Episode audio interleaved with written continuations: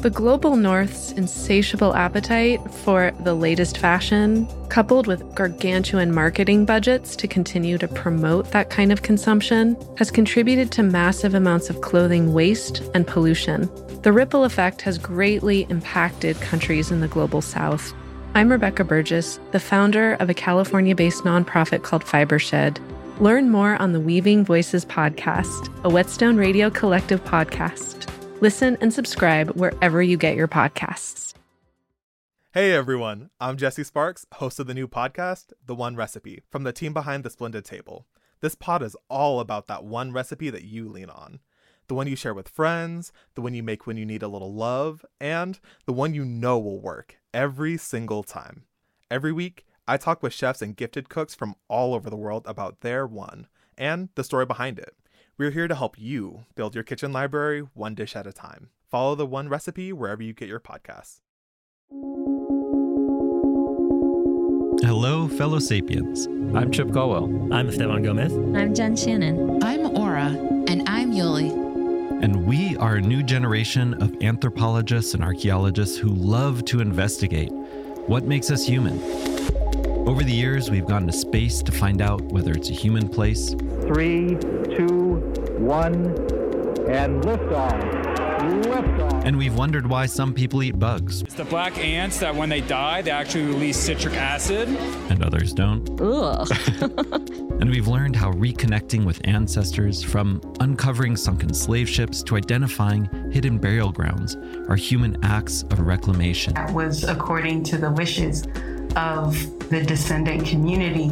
We are Sapiens, a podcast for everything human. And we can't wait to answer your questions about the human experience. Please subscribe now, wherever you're listening to this show, and check us out at sapiens.org.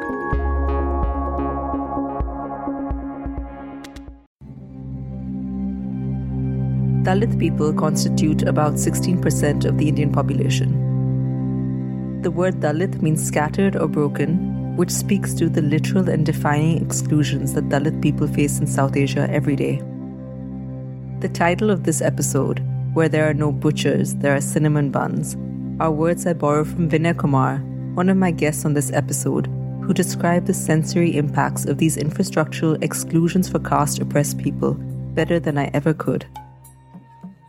I'm Meher Varma, your host. This is Bad Table Manners.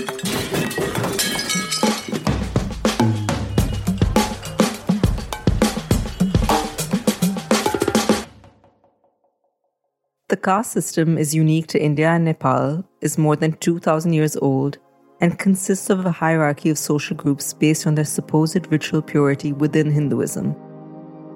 Dalit people experience social exclusion and oppression in their everyday lives due to being placed at the lowest rungs of the hierarchy.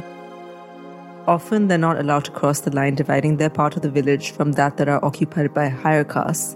They may not use the same wells, visit the same temples, or even drink from the same cups and tea stalls. Dalit children are frequently made to sit at the back of classrooms. In what has been considered as India's hidden apartheid, entire villages in many Indian states remain segregated by caste. Many Dalit communities have been historically relegated to the most ritually impure occupations, such as cleaning animal carcasses and disposing of human waste. Despite the abolition of caste in the Indian Constitution in 1950, caste oppression continues until today. It became especially visible during the COVID pandemic when Dalit people were left to dispose of and cremate bodies infected with COVID. Food practices are critical sites where norms and hierarchy of ritual purity are enacted.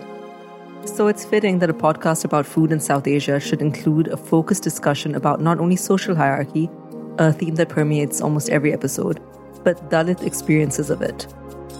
High caste Hindus have historically reproduced their ritually pure status by avoiding meat, while beef consumption, which is considered the most polluting, is associated with Muslims and caste oppressed groups. Unlike in the West, vegetarianism in India aligns with powerful and dominant political and religious positions. Yet, as we will discover, what people do in private and what they do in public can be quite contradictory. Before we dive into our discussion, it's necessary to note that conversations about caste and even caste oppression in the public sphere in India continue to be dominated by privileged high caste voices. In many cases, high caste or Savarna upper middle class privileged scholars and commentators like myself have failed to acknowledge how their own privilege has allowed them to arrive where they are. Further, as one of my guests told me off the record, quote, high caste people will just never know, end quote. I proceed with this episode knowing that I can never truly know what caste oppression feels like. I'm not trying to speak for, but with those who have experienced caste oppression. By centering the voices and perspectives of Dalit food scholars and experts in this episode, I hope to learn, along with you, about the rich and complex food histories and stories that are often excluded from hegemonic South Asian culinary lexicons. Vinay Kumar, who is currently working as a teacher, is my first guest on this episode. I've been grateful for all our conversations, including the difficulty of him appearing as a guest on the show. The politics of representing Dalit people for an English language podcast is something that we actually spoke about at length all the food that my friends loved that I took to class was things like idlis and bisibele bath and things like that. And my mom makes an insanely good chicken biryani, all of that. But none of that they could ever taste because I would never take that to school. I'm also grateful to the Amsterdam based artist Rajyashri Goody, who shared personal memories about food and eating that allow us to see how joy and suffering very much coexist in her experience of life as a Dalit person. She's also the creator of an amazing ongoing project of creating Dalit cookbooks which we'll talk about a little later in the episode. My mother and my grandparents and ancestors did go through a lot and did see poverty that, you know, will be unimaginable even to me. But my mother and my aunts and uncles are also now incredibly empowered individuals. They are working very hard. They're giving their families great chances at an amazing future and, and joy is an essential part of that. But that joy has also arisen through struggle. In 2020, I came across Vinay's article titled Blood Fry and Other Dalit Recipes in Goya, which is a wonderful online food journal in India. I was one of the many who found this article not only beautifully written, but also urgent. And when I spoke to Vinay, I confirmed my intuition that this piece couldn't have been easy to write. And in our conversation, I learned easy is nothing when your name, your last name, and what you eat are pieces of information you learn to distance yourself from as a form of protection. It starts with me having this training from my parents. I have to call it training because I've been told that many times to never say the caste I identify with or the caste that I belong to because it changes the dynamic of interactions with people. A few times when I did as a child end up at a classmate's house, the first or second question were trying to find out my caste, saying, What's your name? What's your full name? And when they couldn't find out my full name, they'd ask for what my parents do, what is my father's name, and when none of them was revealing enough, they'd ask me what is my caste. There is a constant demand from the society around me to find out what is my caste. And they obviously also add on to that saying, you know, we're progressive. We don't really care about caste, but what is your caste? I mean, if you don't care about what my caste is, why do you want to know? Right? It is the garb of progressiveness they use to find out, to realize how they can box people out or in in their lives and society for them.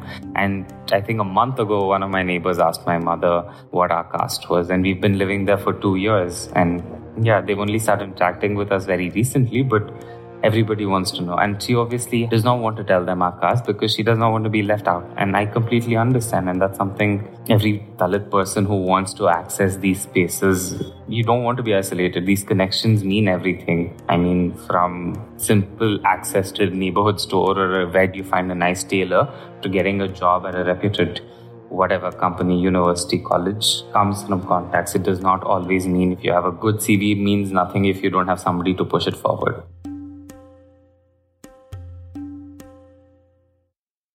Lunchbox trauma and recess racism are common experiences for kids of color. When we were in international schools, I remember my sister and I pleading with my mother to replace our strong smelling samosas and parathas with bagels and cream cheese. But the context of my negotiation is not comparable to the violence many caste oppressed people face at school. Brahmanizing your lunch, i.e., tweaking it to mirror something closer to what a high caste Brahmin kid might eat, is not just a choice that your parents may or may not give into. It's about safety. For a little more context, Brahmins, to protect the monopoly over land and food access, created three levels of food Sattvic, Rajasic, and Tamasic. The top, which is Sattvic food, includes only vegetables and some dairy, and it's considered high caste food, while anything from scraps to rats are polluted and considered tamasic. Those who consume this food are similarly contaminated by its supposed ritual impurity. At school, I've never taken meat or even eggs. I sat with a whole classroom full of people who never brought meat to class. I don't think we had that many vegetarians. Maybe the teacher was. I vaguely remember a couple of comments about getting meat to school, but I can't remember what exactly those comments were. But yeah, there were things that were said, and classmates, a couple of them would make faces if somebody else brought meat. My sister and I were very clear with my mother that we'd never take meat to school. So it wasn't something somebody told us, but the group we sat with did this. As adult now, I'm trying to reflect back on our own food culture at home. We'd only eat chicken or mutton in a conversation with the larger other non meat eating communities. So, the head of a goat, or the intestines, or the legs, there are enough dishes that are prepared through these. And we never talk about most of these with others except people from our caste or family.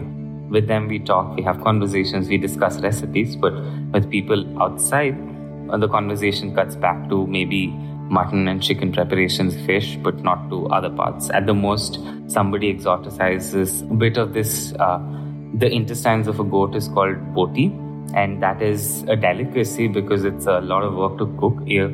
It's the same thing as peta in Rajasthan. So it's that one food, but it's also there's a lot of other politics in cooking peta because it's the intestine, it needs to be clean. There is, you know, it is the animal's waste product. Vinay alerted me to the expertise and care required for particular meat preparations that were otherwise looked down upon or regarded as quote unquote dirty by so called upper caste communities. The idea that dirty food is a food that requires great skill to make stayed with me much after this conversation. But even if we do recognize the skill that it takes to make these preparations, I question the implications of thinking about Dalit cuisine as a standalone one. I asked some more. I would equate this to the identification of how do you see your Dalit politics playing out? Do you want to fight for being a Dalit as different from the Hindu majoritarian population? Or are you saying we are Hindus, we're just a different group, we need to be one? because it's not the same for me. I don't see myself as a Hindu person. My experience aren't the same. The foods we eat are not the same. Some of these things might be similar because I know enough people who don't add onions to their foods or garlics to their foods. These are little things that you think make a difference, but the same dish that I cook at home, which is a very basic tomato goju, tastes extremely different from somebody from a Brahmin household. It's the same dish, the same recipe, but it does not taste alike. I asked the same question of the artist Rajyashri Goody, who also self identifies as Dalit. Like Vinay, she was careful to articulate the importance of associations. I do feel like Dalit food is a separate category, but not necessarily through the types of food or the cuisine or something like that, but through our associations with it, through our, you know, emotional and physical memories of it, how we navigate day to day with access and in access to food, the kinds of choices we make. So I feel like these emotions and daily things that are happening around the food are what define something as Dalit food or not. So you and I could be eating the same rice and dal, but we'll never be tasted the same way. And I'm not saying that that means that, oh, I'm going to, you know, think about all the suffering that has happened for thousands of years through this bowl of rice and dal, but I will have a different association with it. You know, on some level, that's true for everybody that all of our memories of things are not always the same. I talked to Vinay more about his recipe for blood fry. But before we get to questions about recipes and preparation methods, he points out something crucial. Before you can cook, you need access to ingredients. And where access is not granted, a cooked meal is not a guaranteed outcome. Blood fry requires blood, obviously, which requires a trip to the butcher. Many urban centers in India are seeing a steady decline or disappearance of butcher shops. This is no accident. It is a socio political reshaping of a city that tells you who cities are made for and who they should exclude. When the piece came up, when I pitched the piece and I had to write about it, we hadn't made blood fry in a long time. So I did have to go to the butcher, find out how can I get blood and things like that. That's when it wasn't as easy as you can walk into the butcher on a Sunday morning and pick it up anymore because they would have prepped the meat by 6 a.m. So the blood would already be gone. So I'd have to let him know the day before that I'd like blood. And it's one step away, but in the long run where we're looking at meat that is frozen and being sold and not moving away from the butcher, then you won't have access to blood. For me, at least being a Bangalorean, for me, where I know where my nearest butcher is, it took me a day. But if you're somebody in a new neighborhood and you don't know where your butcher is, I don't even know how you're going to get access to these things and how you start the conversation with the butcher because it was awkward for me. I didn't know how to tell him I wanted blood and I didn't know how to ask for it. And the conversation of access again changes because I was having a conversation with somebody just yesterday, a teacher, about how there are maybe 20 or 30% vegetarians in Bangalore and everybody else is a meat eater. And yet our signage in the cities for pure veg meals, our pure veg food, and the city's direction is offering pure and clean vegetarian food. The control lies with the 30%, so the access is changing. The meat you get is all frozen in supermarkets now. The butcher is slowly dying out. These are places that are now being ghettoized in some sense because you don't find butcher on the main road or in the central parts of the city. You find them in parts of the city that's been ghettoized where the migrants, where the Dalits live. These are ideas and conversations that I think are connected very deeply for me to explore. Where there are cinnamon buns, there are no butchers, are words I paraphrase from Vinay, which became somehow etched in my mind. These words haunted me because they tell you how discrimination is embodied by plans for modernity, and how this idea of Indian modernity manifests itself in the olfactory wars where the buns and the fragrance of buns that are indigenous to no one win. As Vinay describes, the butcher shops did not entirely disappear, but a certain kind of meat consumption certainly became not only rarer, but even more dangerous to consume.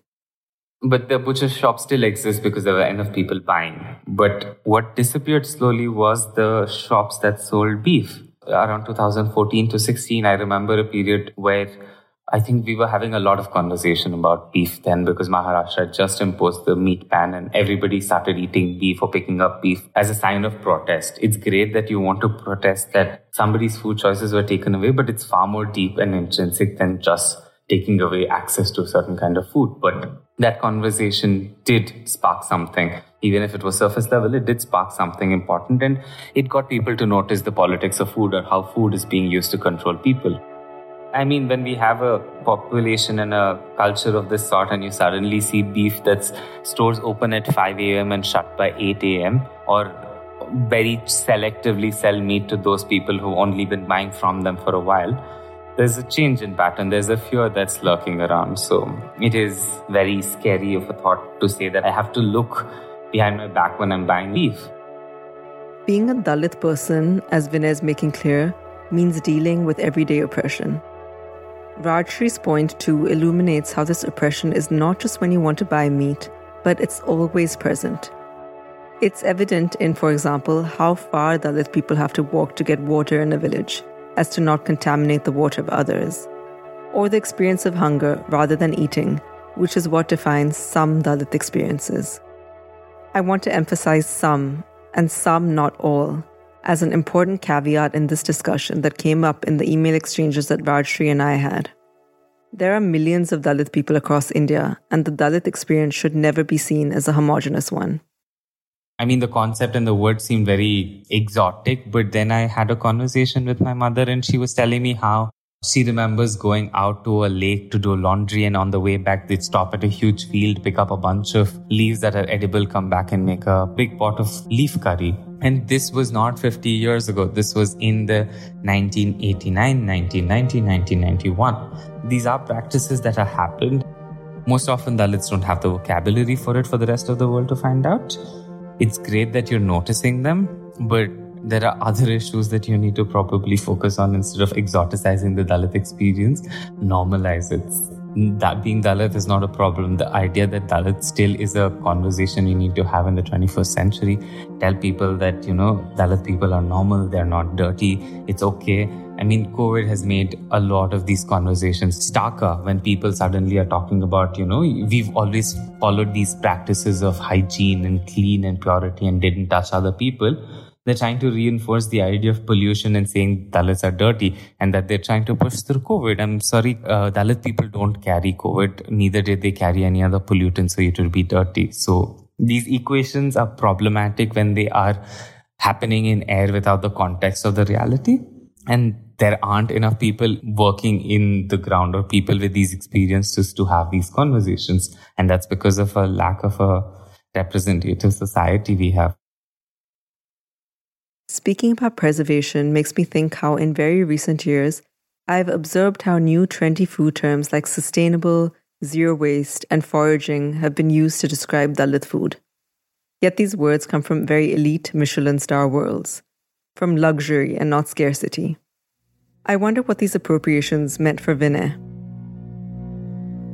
I think even getting a daily meal a day is resistance. It doesn't have to be so loud or it doesn't have to be a big act, but just, you know, making sure that your family has enough to eat or perhaps selling your food so that, you know, your sons or, and daughters or your children can go to school.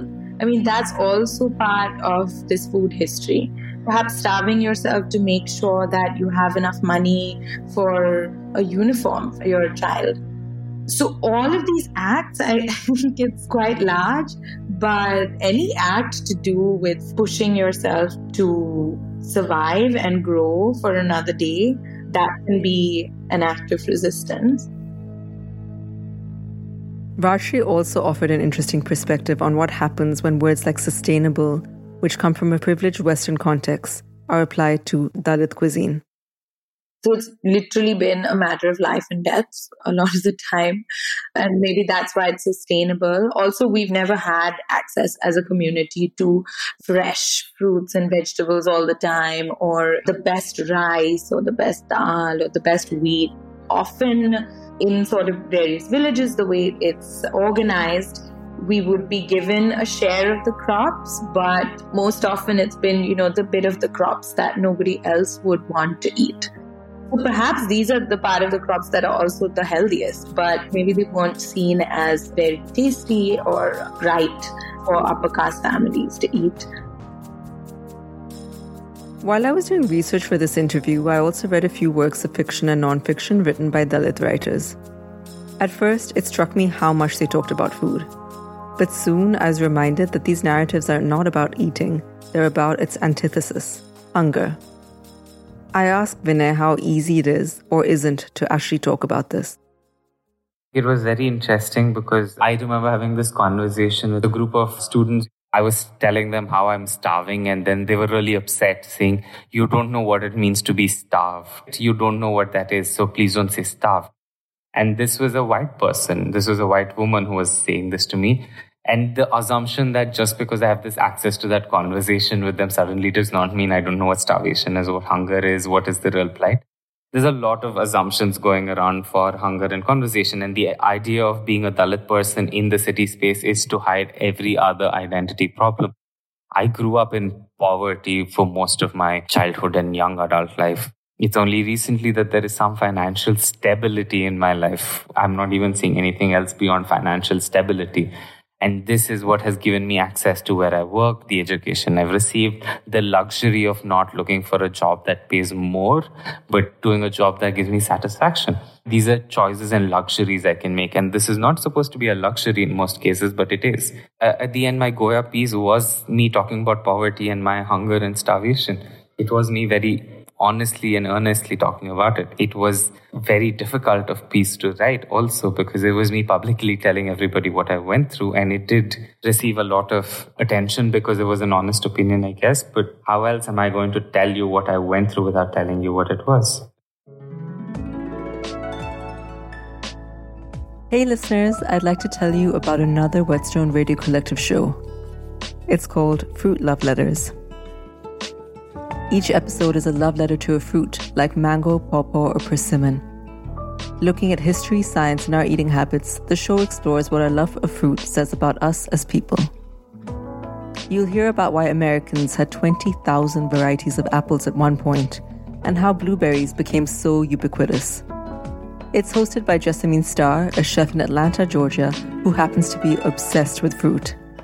You can listen to Fruit Love Letters now, streaming wherever you get your podcasts.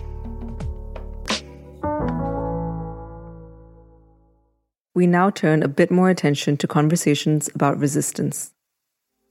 As Rajyashri describes on her website, her work, quote, attempts to decode and make visible the instances of everyday power and resistance within Dalit communities in India through writing, ceramics, photography, and sculptural works made with paper and found objects. We also talk more in depth about her recipe archives, or what she calls Dalit cookbooks. Research since about 2016, uh, particularly when there were a number of atrocities happening in India related to the beef ban Many people from minority communities, Dalit or Muslim, were being attacked quite openly on the suspicion that they were consuming or transporting beef.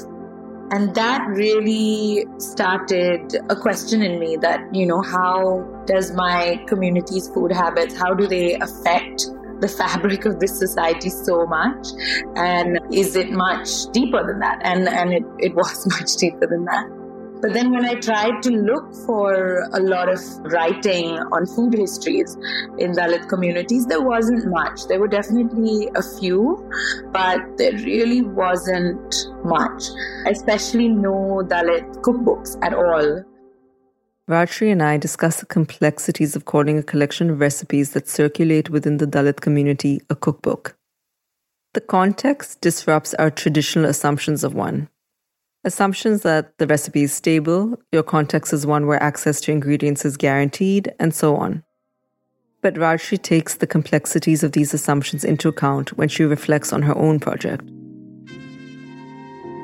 The sort of popular imagination of a cookbook is quite straightforward. It's following a recipe that you don't know very well and it's written down for you somewhere. And perhaps it's from your own community or culture passed down through your family, or perhaps it should transport you to exotic uh, lands and try foreign food through these recipes.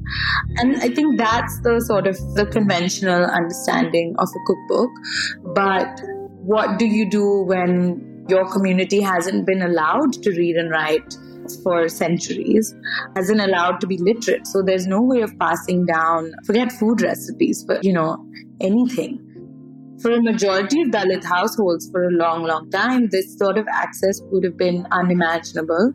Even having a full kitchen and access to ingredients. I mean, we weren't allowed to even own land. So we had to rely on other people to give us food. Despite the complexities of making Dalit cookbooks written in English, given the canon of Indian cookbooks that are out there, we talk about how this is still a very worthwhile disruption that's also something that like how can you write a cookbook and um, who's it going to appeal to? So there are all these layers to it but at the same time because of all these things only those with the power and access with all of these things like literacy you know economic wealth social wealth only their recipes get shown as this is indian food so Indians are normally seen by outsiders as mainly vegetarian, as perhaps eating very fresh food. If you're going to be including recipes with meat, then it's normally just chicken or mutton or, or fish. It's hardly ever beef or pork or any other meat. So I really wanted to question these things, and that's why I create little booklets out of strange recipes that I do call cookbooks. In the popular privileged imagination of food, the worst kind of food is unhealthy or not good for you. But Dalit food is not even considered legitimate enough to enter a conversation about nutrition. It's too tainted with the moral flavor of pollution it's not just not good for your body, but impure kind of signifies that it's not good for your soul. It's uh, associated with leftovers, it's associated with eating animals that have, you know, died previously. It's associated with these rather negative things, also hunger. And these are specifically, you know, because of rules that have been set in caste based structures you know, a Dalit person might have to have the role of becoming a manual scavenger. So if a cow or an animal dies in the village, then that might be their appointed role to get rid of it. And uh, getting rid of such a large animal often means that you just have to eat it, as much of it that is fresh, and then you can save the rest. So all these connotations are sort of seen as impure in upper caste spaces. I asked Rajyashri to read a recipe from her work, for lack of a better term. And while she was doing it, I felt frustrated at the word recipe and for having to use it.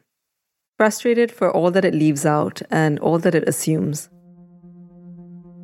During a wedding, sit outside with huge baskets. After the Baratis have eaten, the dirty leaf plates might be put in your baskets. Take them home to save the jutan sticking to them. Little bits of puris, bits of sweetmeats, a little bit of vegetable. Eat the jutan with relish. Lick it all up. If the Baratis have not left enough scraps on their pattals, denounce them as gluttons. Your elders might narrate, in thrilled voices, stories of Baratis who had left several months of jutan.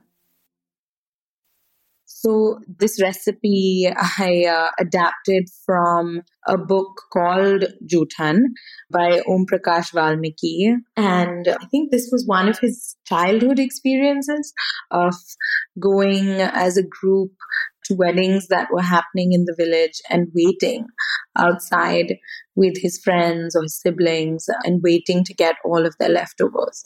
And then with their leftovers, they'd eat some of them and then they'd also try and save them, try and dry them if there was more. So that, that bit where the end, at the end, the elders are saying, you know, oh, in our days, the Baratis would leave several months of Jutan, but we could survive on months on these leftovers. I think that's a really powerful part of this history that you're stuck perhaps in the cycle of living on leftovers, of begging, but you also have to feel grateful when, when people give you a lot. Now, getting to the larger question of resistance, one of the most powerful aspects of Rajyashri's work, I think, is the room that it makes for joy. It's a way of telling stories that accounts for both emancipation and suffering.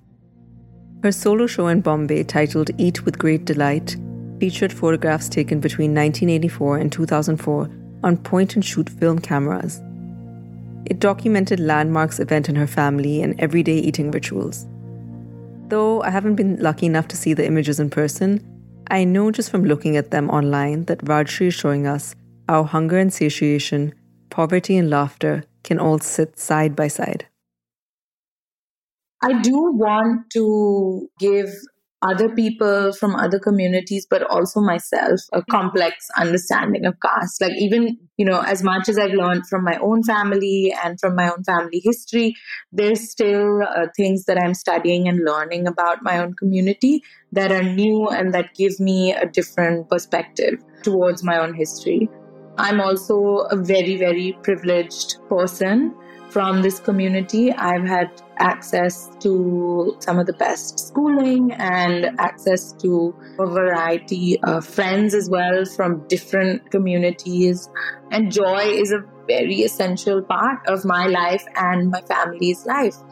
my mother and my grandparents and ancestors did go through a lot and did see poverty that you know will be unimaginable even to me but my mother and my aunts and uncles are also now incredibly empowered individuals. They are working very hard. They're giving their families great chances at an amazing future and, and joy is an essential part of that but that joy has also arisen through struggle through resistance through pushing through every single thing that you have to make sure that you do get access to a decent education. You do fight for getting a good job and you have to work hard at it every single day.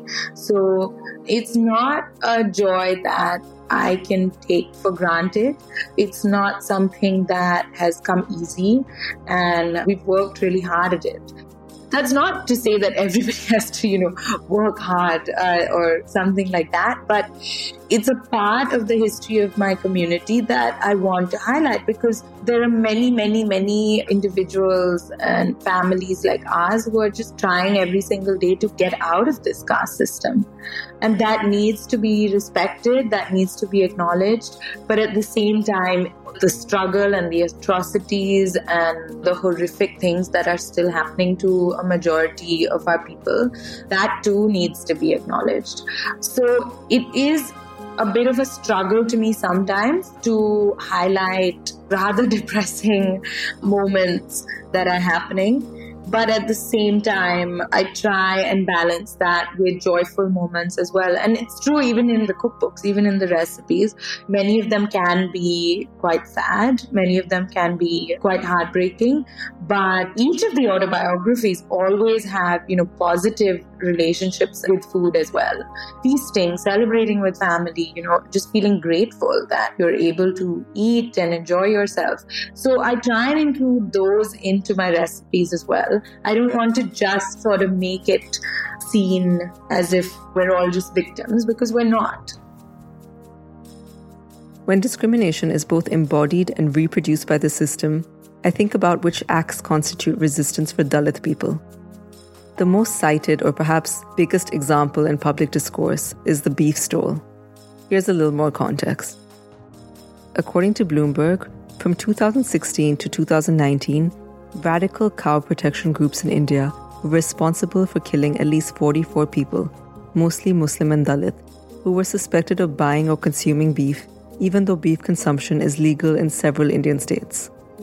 In response, discussions about eating beef and foods that are considered Dalit in public emerged as a form of resistance. I turn again to Vinay to talk about the possibilities of food as protest and whether public beef stalls constitute an effective rupture. It's great that these conversations are starting, but do a little more because that's only a surface level act, right? It was very important in 2016 when Beef Ban happened. You did a beef stall and a beef festival and you started that conversation. Great. It's the place you started it. But in 2021, your only form of protest is still eating beef. I think we need to do a little bit more.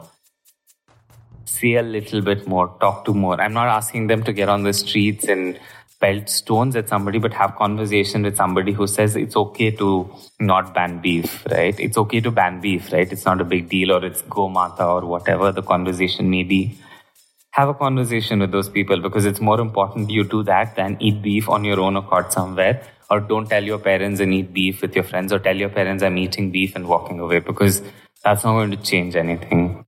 Your parents are still going to look at me or the people who eat beef differently. So have that conversation with them. That's going to do more than eating beef secretively or publicly and making a statement, I think. I asked Rajyashri the same, who in some ways echoes Vinay's point.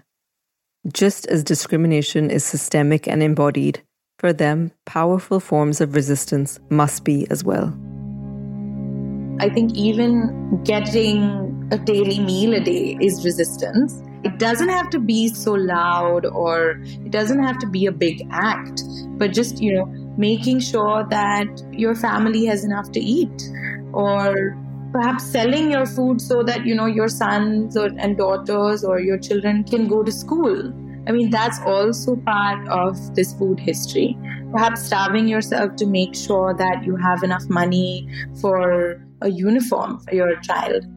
So, all of these acts, I think it's quite large, but any act to do with pushing yourself to survive and grow for another day, that can be an act of resistance. While I'm still contemplating what it means to be in a position of learning about suffering, it's also equally important to celebrate Dalit food, just like any other cuisine, for all its complexity and creativity, as Vinay and Rajyashri have helped me to do. I'm deeply indebted to both of them for their time and patience.